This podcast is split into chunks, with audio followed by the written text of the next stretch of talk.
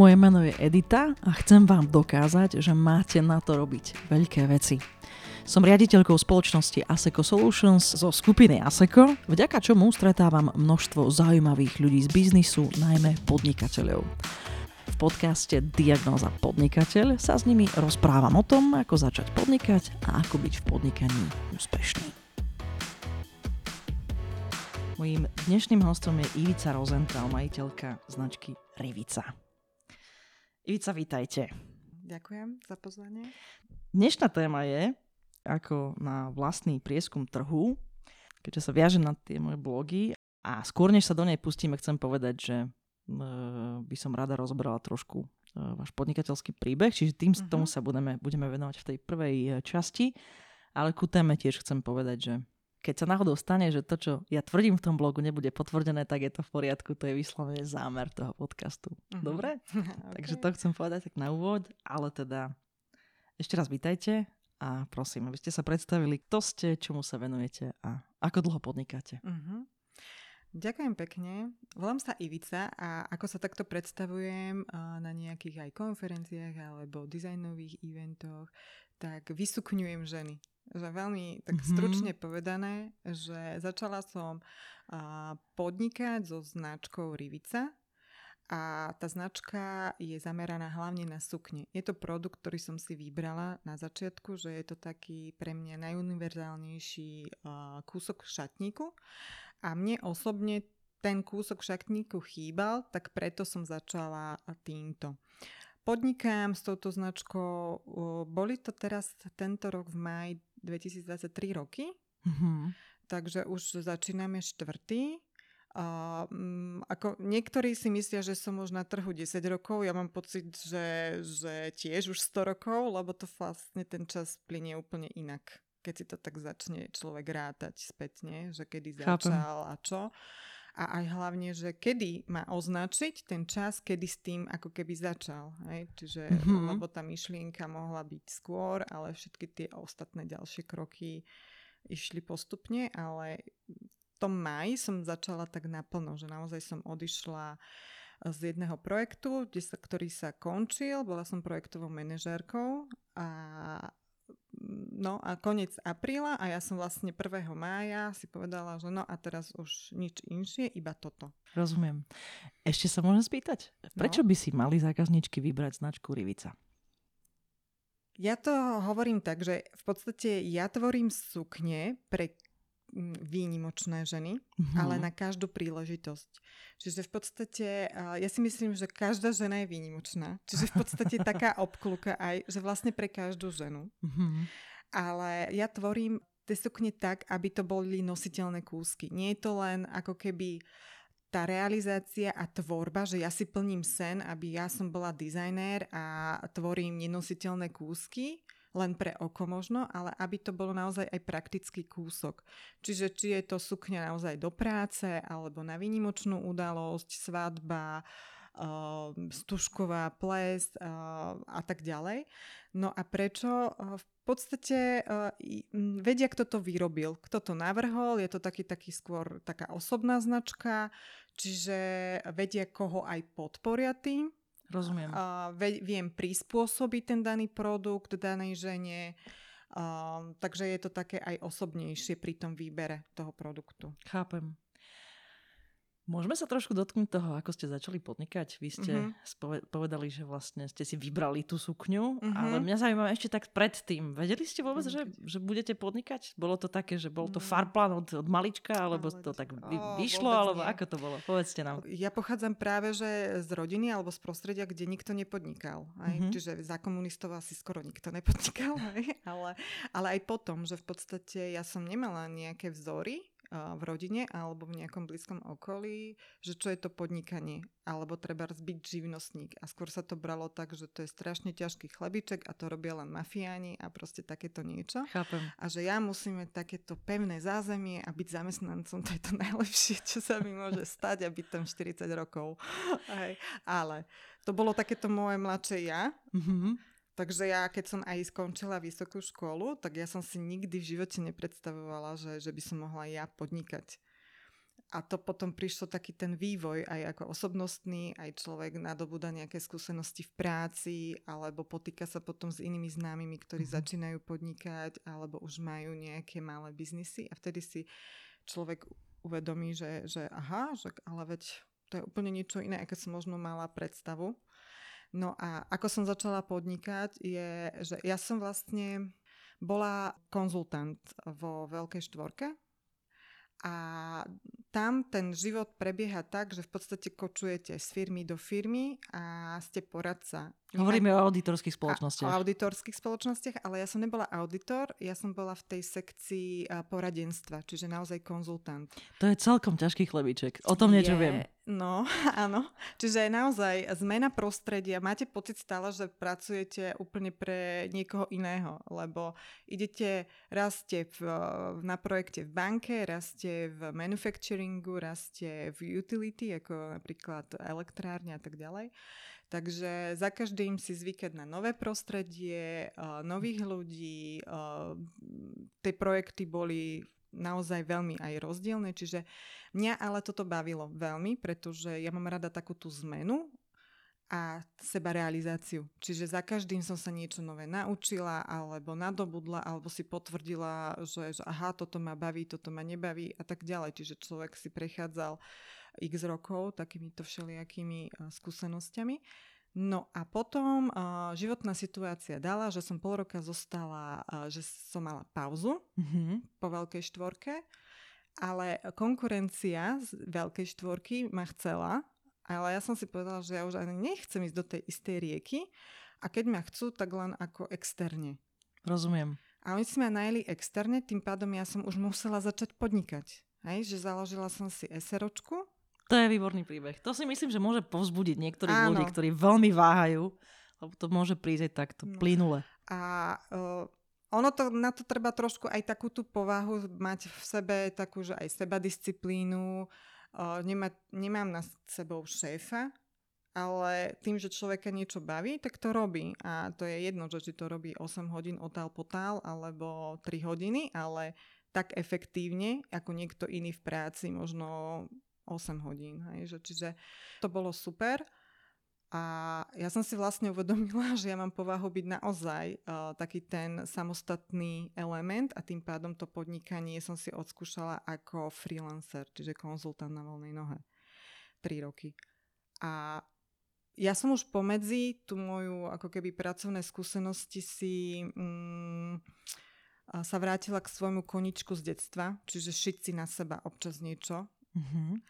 A tak som si tak akože taký balans v práci, že, že, že viete, keď šijete na tej mašine, tak to je také, že no, tak veľmi stereotypné. Chápem. A som sa tak akože uvoľnila vždy pri tom, ale potom som si tak išla aj, že učiť sa k jednej modnej návrhárke, aby som si dokázala na seba vytvoriť aj strých. A tak, no a potom v podstate e, to moje okolie si začalo všímať, že nosím zrazu také zaujímavé kúsky, že odkiaľ to mám. A že, že som si ušla sama. Takže od nich prišiel z toho okolia taký podnet, a prečo to nerobíš akože takto a nepodnikáš to? A že, ale mm, nie. Ja som si to naozaj nevedela predstaviť. Chápem. Ale v tej dobe už uh, vznikali nové značky na Slovensku alebo aj mimo Slovenska. Uh, taký ten dizajn lokálny, malé značky a vždy, keď som aj cestovala a v zahraničí som vyhľadávala práve ten lokálny dizajn, že vždy som si tak na pamiatku niečo kúpila od nejakého toho lokálneho dizajnéra a aj na Slovensku začala vznikať taká silnejšia komunita. No tak pomaličky sa to tak akože vo mne spracovávalo, že veď a prečo nie? Chápem. Inak tento príbeh v sebe má taký aspekt, tak ho pociťujem, že uh, bolo to tak, že trošku toho bezpečia vlastne dávala tá práca, ktorú ste už poznali a tým pádom bolo ľahšie skúšať to takéto nové? No určite áno. Lebo toto môže byť jedna z ciest, ako podnikať. Keď sa ľudia rozhodujú podnikať, tak majú celkom veľa strachov. Veľmi veľa. Ako ste sa s tým vysporiadavali? To je to, že čo je ten strach, že z čoho mám strach, že budem bez peňazí. Ja som si tento strach nahradila tým, že vlastne aha, veď mám nasporené. Tak veď môžem to skúsiť a keby to náhodou nešlo, tak zatiaľ ne, nepôjdem pod most žiť, hej, ako keby takýmto spôsobom. Ale potom taká tá psychická podpora zase od manžela, hej, že, mm-hmm. že, že mám to skúsiť, nemám to skúsiť. A on že, ale však skús, čo, však keď neskúsiš, nevieš. Potom také tie veci, že človek už akože ide mať 40 rokov, takže no aby nelutoval, že niečo neskúsil, aj keď bude mať 60 a bude si tak ako rekapitulovať život. No, ja som bola blbá, že čo som to neskúsila, ale naozaj, kým to človek neskúsi, tak nevie. Tak som si vlastne povedala, a čo, však ako, však keď to skúsim rok a nepôjde to, tak sa vždy viem vrátiť. A vtedy mi to takto akože cvaklo, že, že čo sa vlastne bojím. Chápem.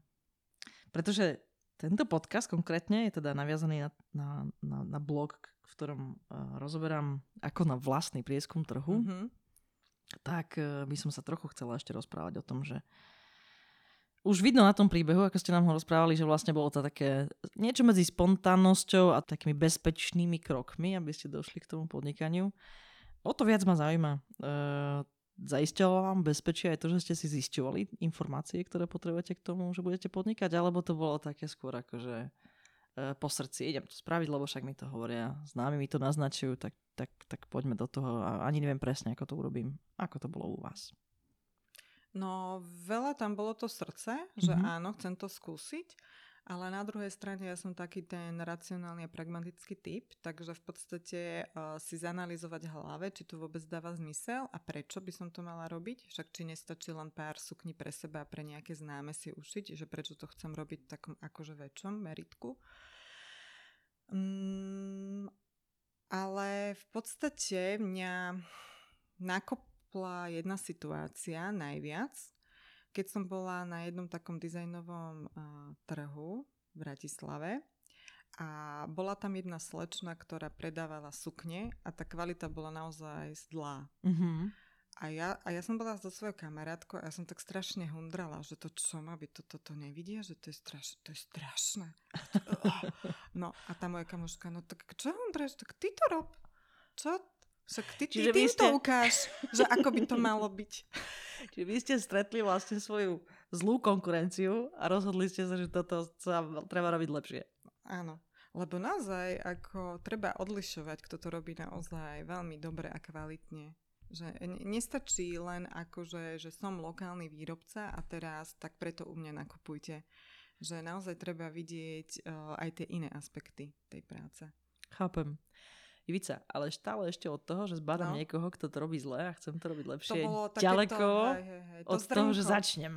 Ja som vedela, že tento produkt uh, uh, je nedostatok na Slovensku, pretože ja som typ ženy, ktorá vyhľadávala sukne, mm-hmm. som typ uh, postavy na sukňu a nevedela som si niekde kúpiť. Takže ten prieskum trhu bol skôr, skôr osobná skúsenosť alebo skúsenosť mojich nejakých kolegyň alebo známych, že tiež nevedia nájsť niečo také nositeľné. Rozumiem. Inak teda, uh samozrejme tých príbehov, keď no. ľudia začali podnikať, že majú vlastný problém a začnú ho riešiť, tých je, tých je veľa, takže príde mi to úplne ako rozumné, mm. logické, čo hovoríte. A vo svojej podstate za prieskum trhu ja teda považujem aj to, že sa mm-hmm. opýtam tých svojich, aspoň toho najbližšieho okolia. Keď zistím, že proste dopyt by bol, tak, mm. tak určite je to nejaký základ. Samozrejme, že to nie je nejaký sofistikovaný prieskum robený nejakou agentúrou alebo nejaký zber dát, ale, ale určite to je vlastne skúmanie toho, že či by ten produkt vlastne mal úspech. Mm-hmm. No dobre, takže stretli ste jednu potenciálnu zlú konkurenciu. Okolie vám hovorilo, že by sa to dalo. to dalo taký, že fakt, že ako... Lebo ja som práve ten človek, ktorý robí veci ako keby perfekt nie a stále to nie je dosť dobré a tým pádom ja som, že bože, ale veď to, akože keď to bude náhodou zle ušité, alebo že je, a viem dobre šiť a neviem a bude to dobre. A to je práve to také, že som sa ako keby porovnala a že veď, ale veď ona to má strašné. Však ja to mám miliónkrát lepšie, tak kvalitatívne, myslím to šitie ako remeslo. Mm-hmm. Takže to ma tak akože utvrdilo, OK, tak skúsim ísť s tou kožou na trh. Rozumiem. Ako ste prišli teda k prvým zákazníkom? Uh, tým, že som vlastne ja sama chodila na tie trhy ako účastník, tak som si povedala, že aha, že to je celkom dobrý taký ako kanál a prihlási sa na tieto dizajnové trhy a um, taký ten portál Saše na Slovensku, ktorý je veľmi úspešný, tak ten naozaj veľmi pomôže na začiatku. Čiže keby ste tak mali poradiť niekomu, kto by chcel tiež začať podnikať, uh-huh. nemusí to byť rovna so, sukňami, uh-huh. ale teda v tomto biznise, tak uh, toto je podľa vás cesta, ako by sa uh, do toho dalo pustiť? Uh, myslím, že Ešte áno. aj dneska to platí? Uh, tak tá konkurencia je o mnoho vyššia, teraz, že o mnoho viac, ale v podstate viete vyniknúť. Stále si myslím, na Slovensku viete vyniknúť. Lebo veľa, veľa, veľa, hlavne žien, to robí tak akože len popri. Mm-hmm. Že oni oficiálne nepodnikajú. A, mm, robí to takže ja neviem, popri materskej alebo len popri práci ako koníček, čiže tým pádom oni nemajú ani kapacitu, aby pokryli nejakým spôsobom trh a respektíve neinvestujú až tak do nejakých kampaní alebo fotiek alebo do mm-hmm. materiálov, že, že by mali proste že e, ja som napríklad išla, aby som získala materiály aj do Paríža na výstavu vystavovateľov výrobcov látok, aby som si vlastne e, spravila taký prieskum, že, že do akých látok ísť, neísť, čo vôbec uh, môžem ja uh, kúpiť a nekúpiť, lebo je veľa výrobcov, um, od ktorých ja nemôžem nakupovať, lebo oni nepredávajú v malom. Rozumiem. Čiže aj toto je také, že páčia sa mi niektoré látky, ale ja nemám k ním prístup. Čo je to v malom a veľkom vo vašom biznise? V malom a veľkom? U nás je to také, že taká tá málo výroba, že v podstate ako to je, keby... Že nejaký objem metrov? Áno, uh-huh. čiže určite minimálne tých 10 metrov z jednej látky. Uh-huh aby som mala k dispozícii, tak to je to malom. Ale z niektorých látok máme samozrejme, že viac, respektíve postupne, tým, že ja mám kontakt priamo na výrobcu, tak ja neviem, že kúpim 30 metrov, potom ďalších 30 metrov na ďalšiu sezónu. Čiže viem ako keby tú kontinuitu udržať, keď chcem stále tú istú látku. Chápem, chápem.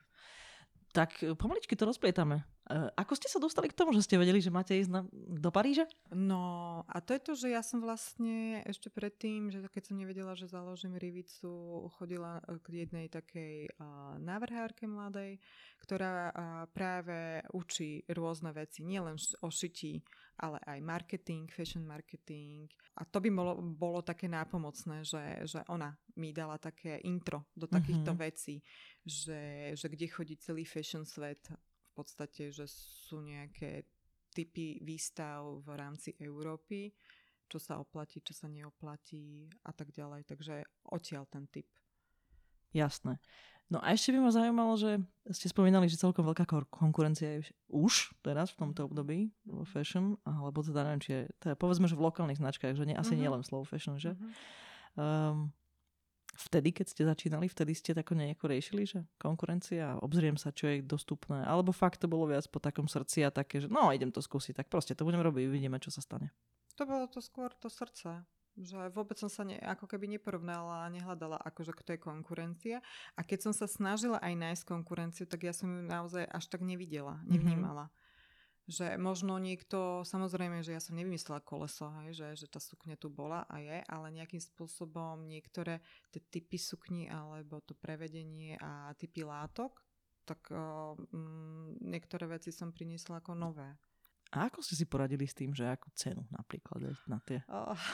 na tie sukne? No, to je ťažké, lebo akože človek by samozrejme chcel, aby tá cena bola možno aj vyššia, lebo vidí aj v zahraničí, že to ide pretože um, aj ten nejaký vzorec, uh, že koľko by vo fashion, aká je marža, by mala byť, uh, tie ceny na Slovensku by mali byť vyššie. Lenže otázka je, že kto to kúpi na Slovensku. Čiže je to naozaj také hranie sa s číslami a, a hľadanie. Skúšanie. Skúšanie, uh-huh. že čo ide, čo nejde. A samozrejme kalkulačné vzorce, to je hneď na začiatku, že aby tam boli zahrnuté naozaj všetky uh, náklady plus nejaký fix a tak a potom čo si tam človek môže dovoliť, nedovoliť. Asi vám pomohol ten background z tej veľkej štvorky, či? Aj, a, áno, ale ja som aj vyštudovaná matematička, takže... Jasné. takže ja te, technicky nejaký background mám a Excel je môj najobľúbenejší nástroj. To je, asi by som bola položila tú otázku. Ja som teda Zaseka Solutions, som z IT spoločnosti, čiže skôr či neskôr, ja keď mám prejsť ku svojej srdcovke, tak sa pýtam uh, tých podnikateľov, že, že aké používajú aplikácie, alebo čo mhm. vlastne k tomu mm-hmm. potrebujú. Čiže vašou, vašou najlepšou aplikáciou pre biznis je Excel? Excel. Tam akože to je veľmi dobrý nástroj. Dlhé roky som si myslela, že mm, som plus minus nejak priemerne dobrá v, v, z každého rožku trošku, ako sa hovorí. Že aj ten technický background, uh-huh. uh, aj ten Excel, aj prezentačné schopnosti komunikačné nejaké, potom baví ma uh, aj kresliť, aj, aj uh, tancovať, aj neviem čo, od malička malička, milión krúžkov, rôzneho charakteru. Šachy som hrala, aj som na tanečnú chodila, aj na vytvárnu. Volejbal som hrávala normálne ligu. Čiže z každého rožku trošku a ja som si myslela, že, že viem niečo, ale neviem tak super, super úplne ako odborník. A potom som vlastne, keď som začala podnikať, si všimla, že ja som vlastne taký ten generalista. Mm-hmm. Čo? Ja si viem spraviť marketing, ja si viem spraviť účtovníctvo sama, ja viem aj strihy nakresliť, aj ušiť, aj odfotiť si to na sebe. Čiže že v podstate bola výhoda na začiatku toto, že si viem Chápam. ako keby spraviť úvodzovke všetko sama. A čo sa týka tých aplikácií Excelu, ja akože od začiatku som hneď, keď som len vyrábala a šila si sukne, tak si spravila hneď Excel, že čo všetko som vyrobila, za koľko, koľko tam boli tie náklady, za koľko som to predala, kde som to predala, komu mm. som to predala, čiže taký crm aj systém. Jasné. čiže ja naozaj, keď mi príde klientka, ktorá akože x sukni už má, tak ja si viem spätne presne pozrieť, že ktorú sukňu akú má a kedy a na akej akcii trebárs, ak viem jej meno. Niektoré nie, lebo tie eventy sú niektoré an- anonimné, že si kúpi Chápem. niekto sukňu a ja neviem, kto si to kúpil. Ale viem presne spätne, že vyhodnotiť, že ktorý ten trh bol ako úspešný trebárs. Čiže teraz, keď sa už rozhodujete mm-hmm. o tom, ako treba niečo nové urobiť alebo zaradiť, tak áno, vlastne tak, na báze týchto dát. Áno, že pozerám si aj spätne. A niektoré veci ma prekvapia, že pocitovo myslím, že je tento táto sukňa ide. A potom, keď sa pozriem na tie čísla, tak v podstate po, pozriem, že a vlastne nie. Mm. Že oni ju obchytkávajú, všetci skúšajú, ale vlastne uh, nepredáva sa až tak, ale že chytkajú ju. Ja to tak volám. to je veľmi také podľa mňa hey. zrozumiteľné pre všetkých, hey, čo to teraz počujú. Že, že ono naozaj pocitovo človek môže mať úplne iný pocit, ako keď čo vidí v tých číslach, čo sa deje. Takže ja keby som to mala tak zaramcovať, čo od vás no. počujem, tak síce to bolo všetko také agilné, ale vlastne ste si urobili aj nejaký prieskum trhu. A ste čo si vedeli o tom, že asi je nejaká diera na tom trhu a potom pomaličky to, to zbieranie zdať z tých existujúcich eh, zákaziek, keď to tak môžem mm. povedať, tak tie vám trošku dávajú akože nejaký signál, že čo robiť ďalej. Asi áno, ale stále je to agilne. Nemám úplne nejaké akože vyslovenie plány uh, tvrdé. Mm-hmm mám nejakú ako keby stratégiu alebo nejakú predstavu, že, že OK, že tento rok by sme mohli mať tržby také a také, že aby to vôbec dávalo zmysel, že rastieme. A to áno, ale tak, že vyslovene tvrdo potom ísť a mm, búchať sa a trepať, že, že je, tento mesiac sme to nedali a čo bude, to nie. Že proste skôr tak výhľadovo len ten plán si dávam. Chápem. A ešte by ste nám možno mohli povedať, tak e, ako vám do toho všetkého zasiahla korona. Jaj, no. Taká obľúbená téma v týchto dňoch.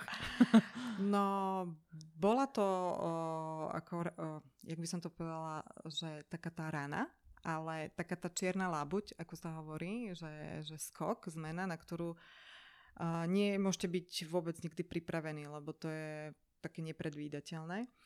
No a samozrejme najprv taká ako keby uh, beznádej a strach, že pane Bože, čo budeme robiť. to je normálne. Ale potom mňa to donútilo si zlepšiť procesy ohľadne online a e-shopu. Mm-hmm.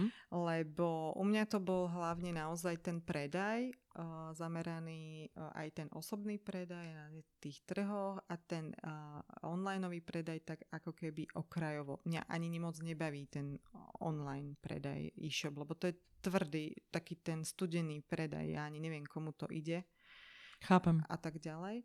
Takže toto mi pomohlo si nastaviť a tým pádom um, uh, nám to vykrylo nejaké proste obdobie s tým, že samozrejme klesli nám tržby oproti minulému roku, ale nie je to také, že tragické. Rozumiem. Keď počúvam niektoré iné značky, že, že minula som videla nejaký rozhovor so značkou jednou a že, že oni žijú z toho, čo zarobili pred Vianocami.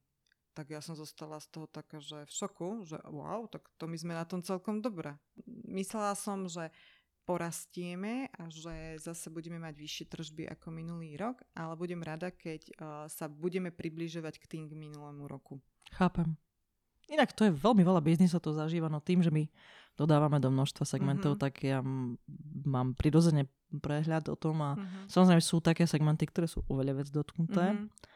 a sú také, ktoré sú menej, ale vo všeobecnosti skôr platí, že zdravé firmy toto celkom ako mm-hmm. dobre prežili, kdežto tie, ktoré mali rôzne typy problémov, alebo naopak veľmi, veľmi rýchlo prudko vyrástli nejaký, nejakou mm-hmm. anomáliou, tak tie tak trošku zažívajú mm-hmm. tento, uh, tento problém výraznejšie. Ale samozrejme to sa nedá úplne zovšeobecnovať, mm-hmm. no sú segmenty, ktoré naozaj, oh. ak, ak to bolo komplet založené na na takom vzájomnom kontakte, tak samozrejme, keď vám zavrie, zavrú reštauráciu, tak vám zavrú, tak no, proste jasno. nula tržieb v jednom mm. momente. To, mm-hmm. to je mhm. asi naozaj ťažké.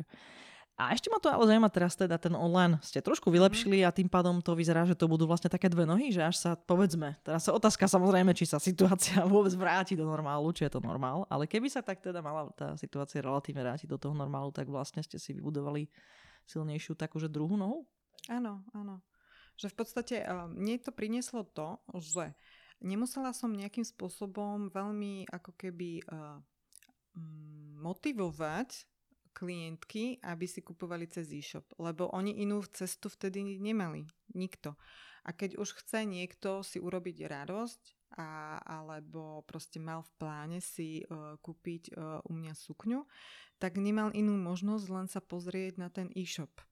Čiže to uľahčilo tú ako keby cestu. Keby neprišla korona, neboli by závislé na tom online uh, nákupoch, tak musím ako keby ich naučiť dlhšie prísť na ten e-shop. Aha, ja mám e-shop, aha, pozrite, lebo ja som si ten e-shop uh, založila len pred Vianocami 2019. Naozaj? Čiže tým pádom ja som už mala ako keby tú platformu, a, ja, a práve som sa bála toho, páne Bože, jak ja ich naučím, aby prišli mm. na ten e-shop. Rozumiem. Jak ich namotivovať. A tým pádom to bolo pre mňa takto pohodlnejšie, že, že, že som ich odkazovala. Aha, pozrite, tam to je. Museli sme nafotiť všetky veci, o, dať to tam, lebo neplánovala som mať všetky veci na e-shope, ale tým pádom ma to takýmto spôsobom donútilo tam všetko dať. Nakoniec to je na niečo dobré. Uh-huh. A vždy treba aj v zlých situáciách nájsť si vždy to niečo uh, pozitívne alebo vý, nájsť tú výhodu, na ktorú sa upriamiť a tým pádom ani tá frustrácia alebo strach z tej budúcnosti uh, potom nie je a zameriate sa na to pozitívne, že čo z toho môžete vyťažiť. Ešte by som sa chvíľku chcela dostať k tomu, že, že Revica je slow fashion značka, alebo teda minimálne mám také povedomie, tak možno to môžeme mhm. rozobrať, že je, je teda Rivica slow fashion značka? No, ja vlastne, ja mám pocit, že teraz všetky tie lokálne značky sa zaradzujú do slow fashion, ale v podstate to nie je úplne tak, pretože um, slow fashion nie je len o tom, že to vyrábam v malom a že som lokálny výrobca, ale uh, že mám aj také ďalšie parametre pri tej výrobe, že, že sa snažím platiť dobre svojich ľudí, že ich nezdieram za minimálnu mzdu, že používam materiály, ktoré sú naozaj kvalitné a viem zdroj tých materiálov, mm-hmm. lebo keď nejaká značka šije z nejakého materiálu a ani nevie, kde bola vyrobená a je to v Číne za nejakých naozaj zlých podmienok vyrobené, aj čo sa týka životného prostredia, aj voči ľuďom. Tak vlastne prispieva k tým zlým veciam. Áno, takže že je to také otázne, že nie je to čierno-biele, ale samozrejme áno, ja sa zaradzujem sama medzi slow fashion, pretože naozaj dbám na tieto parametre. Nikdy to nebude 100%, lebo podľa mňa vždy, keď, eh, čo sa týka módy a keď niečo sa vyrobí, tak to nikdy nie je 100% zero waste, ekologické a neviem aké etické. Vždy tam niečo je, čo neviete proste spraviť kompromis. Mm-hmm. Respektíve, keď vyrobíte nejaké oblečenie, v podstate to už nikto nepotrebuje. Toho oblečenia je tak veľa, že, že v podstate vyrábate nad uh, rámec toho, čo je ako keby využiteľné, hej, že je to takéto passion. Naozaj? Je to tak, že vlastne oblečenie je prebytok? toho oblečenia je strašne veľa, je naozaj kvantita oblečenia, ale ako kvalitného. Čiže keby sa naozaj skôr nahradila tá kvantita tou kvalitou a bolo ho menej, a o to sa možno aj tí lokálni výrobcia aj ja snažíme, že aby to oblečenie, možno ho máte v skrini menej, ale aj kvalitnejšie, dlhšie vydrží a tak ďalej. Rozumiem.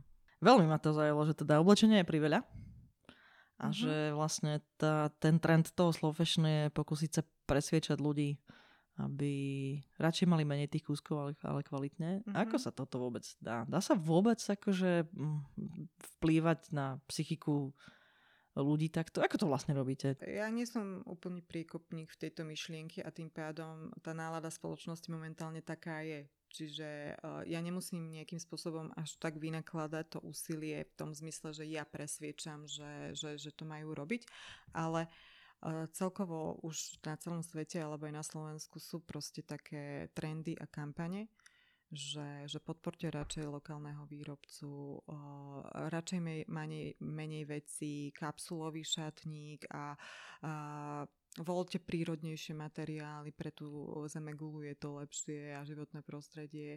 Čiže tie trendy tu už sú, takže že tá skupina klientiek alebo um, ľudí už toto vníma a tým pádom um, už sú takým spôsobom aj ako keby naučení niekým iným, že aha, je lepšie uh, si pretriediť šatník a čo nosím, nenosím. OK, OK, tak radšej si pôjdem na lokálny trh kúpiť, uh, aha, čo potrebujem, novú sukňu alebo nový kabát. Aha, tak stačí mi jeden, nebudem si mať tri z HMK, alebo proste takýmto spôsobom. A ja, ja len prezentujem to, že som uh, vlastne tu. Súčasťou toho trendu. A som súčasťou toho trendu a, a vysvetľujem im, že ako to robíme, kto za to značkou je transparentne, odkiaľ mám materiály, čo by som nemusela povedať, pretože zase môže konkurencia takisto nejakým spôsobom no, ma počúvať. ale, uh, ale ja to robím transparentne v tomto zmysle, že, že OK, toto uh, škótske káro je priamo naozaj od škótskeho výrobcu, toto je Eňo Ňuňo exkluzívna látka z, od, z Francúzska a tak ďalej a tak ďalej. Čiže... Aj s ostatnými značkami sa nejako spájate? Sú nejaké ano. veci, ktoré vás prepájajú? Povedzte nám o tom trošku. Ono je super v tom, že, že tá komunita existuje nejakým spôsobom. Ono, o, môže sa to aj nazývať, že my sme aj konkurencia navzájom v podstate, ale na druhej strane prežívame tie isté veci a môžeme si navzájom aj pomôcť. Riešime napríklad teraz jednou značkou, že nás oslovili do jedného koncept storu, tak si vymieniame názor, že ísť do toho neísť, uh, poslali zmluvu, že čo si o to myslíš a proste takéto veci. Takže sú tam nejaké také kamarátstva profesionálne, a aj keď v podstate sme konkurenti navzájom. Toto je asi niečo, čo by ste aj odporúčali ľuďom, keď chcú začať podnikať, aby to vôbec nevnímali takto, že budú nejako izolovaní. Že? Nie. A práve, že tá vzájomná podpora je super, pretože uh, napríklad uh, ja si kupujem veci aj od iných značiek a ja nemám uh, nejaký problém ich označiť aj na Instagrame, že jej, toto mám od tej a tej značky, pretože ja si myslím, že keď sa tak navzájom prepojíme ako sieť, tak aj um, tým mojim klientkám dám aviz, OK, kúpte si u mňa sukňu tej inej značky tričko, u tej tenisky, u tej kabát a, a nejakým spôsobom im dám inšpiráciu, že dá sa obliekať aj lokálne. Ja myslím, že sme už tak pod pravou odovzdali pár takých zaujímavých typov ľuďom, ktorí by chceli začať podnikať, alebo treba aj podnikajú v tomto biznise a možno by sa chceli niekam posunúť.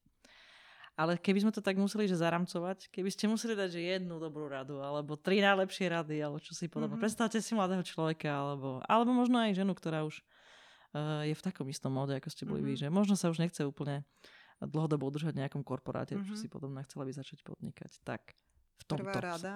Také nejaké dobré Zač- rady. Prvá rada začať. to je naozaj najzákladnejšia rada. Že nečakať na ideálnu príležitosť. Ona nepríde. Uh, že keď neviem, budú deti staršie, keď sa rozvediem, keď sa vydám, keď odídem z tejto práce, keď neviem čo, nie. Proste začať. Ďalšia rada, mm, nejakým spôsobom sa snažiť uh, odlíšiť, uh-huh. možno nie produktom ako takým, ale naozaj aj tým servisom, byť sama sebou, nesnažiť sa nejakým spôsobom kopírovať a silno inšpirovať nejakou inou značkou. On, oni to uvidia, tí klienti alebo to publikum, keď to mm, bude veľmi silná inšpirácia. Čiže byť sama sebou a nájsť si svoj nejaký koncept, svoj prvok, ktorý ma charakterizuje. No a byť usilovný a vydržať v tom, lebo prídu problémy a sú vždy, ale snažiť sa naozaj to nejakým spôsobom vyriešiť, lebo vždy je nejaká cesta.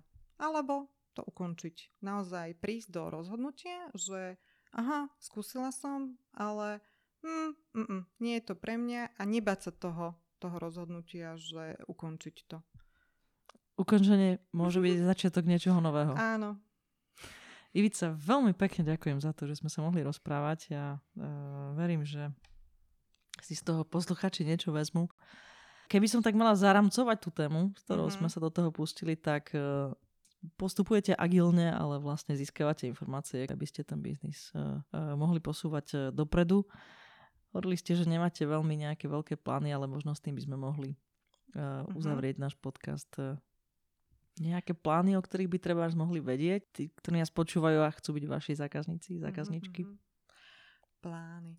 Ja to stále hovorím, že ja by som veľmi chcela byť takou ako keby značkou, ktorá je udržateľná v tom zmysle, že dokážeme z toho veľmi pekne žiť, ako my, rodinná firma, moje krajčírky a baví nás to. Uh-huh. A stále prinášame nejakú hodnotu tým našim zákazníčkam, že naozaj, aby to nebolo také nútenie sa, že musím, musím, musím, ale že keď sa povie Rivica o 10 rokov, tak že je, mm, to je super značka. Že takýto plán, taký cieľ alebo víziu by som rada mala. Ak to už tam nebudem cítiť, tak asi to by bude koniec u mňa a budem presedlávať na niečo iné.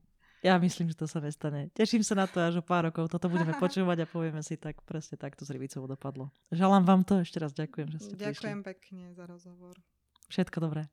Ďakujem. Počúvajte podcast Diagnóza podnikateľ aj na budúce. S ďalšou úspešnou slovenskou podnikateľkou rozoberieme, ako v podnikaní narábať s financiami, ako ich plánovať a najmä ako svoje plány aj splniť.